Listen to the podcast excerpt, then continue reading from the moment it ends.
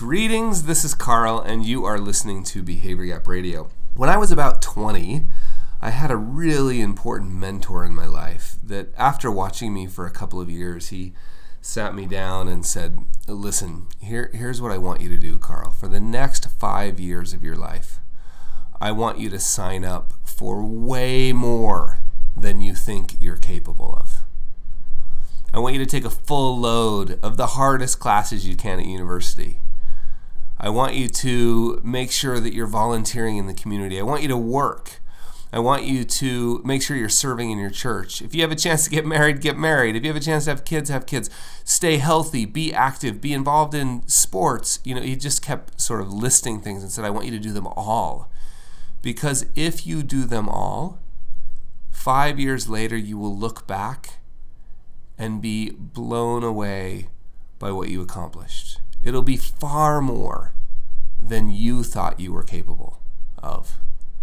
What he was essentially was saying to me, I sound it sounded like jump into the deep end, right? Get in way over your head. And the reason we want to be in over our heads instead of avoiding that, because there's obviously this sort of natural, we've all been warned, don't get in over your head.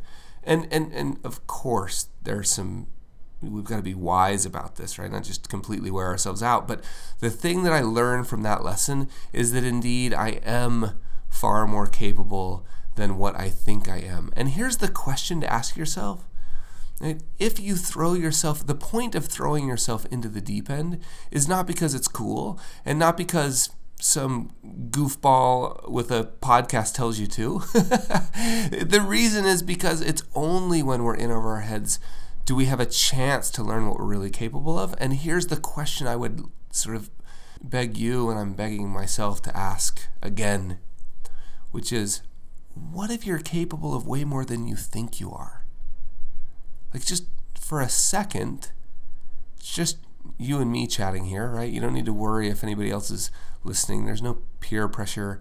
You don't need to be embarrassed by it. Just as you and I are talking for a second, and and I'm asking you this question and I'm pretending like you're asking me this question because I need this as much as anybody. Just for a minute consider that. What if you're capable of way more than you think? I would suggest to you that you probably are. And that one way to find out is get yourself in way over your head and see what happens. Hope that helps. It wraps up another episode of Behavior Gap Radio. As always, you have heard me say this. I love your comments and questions.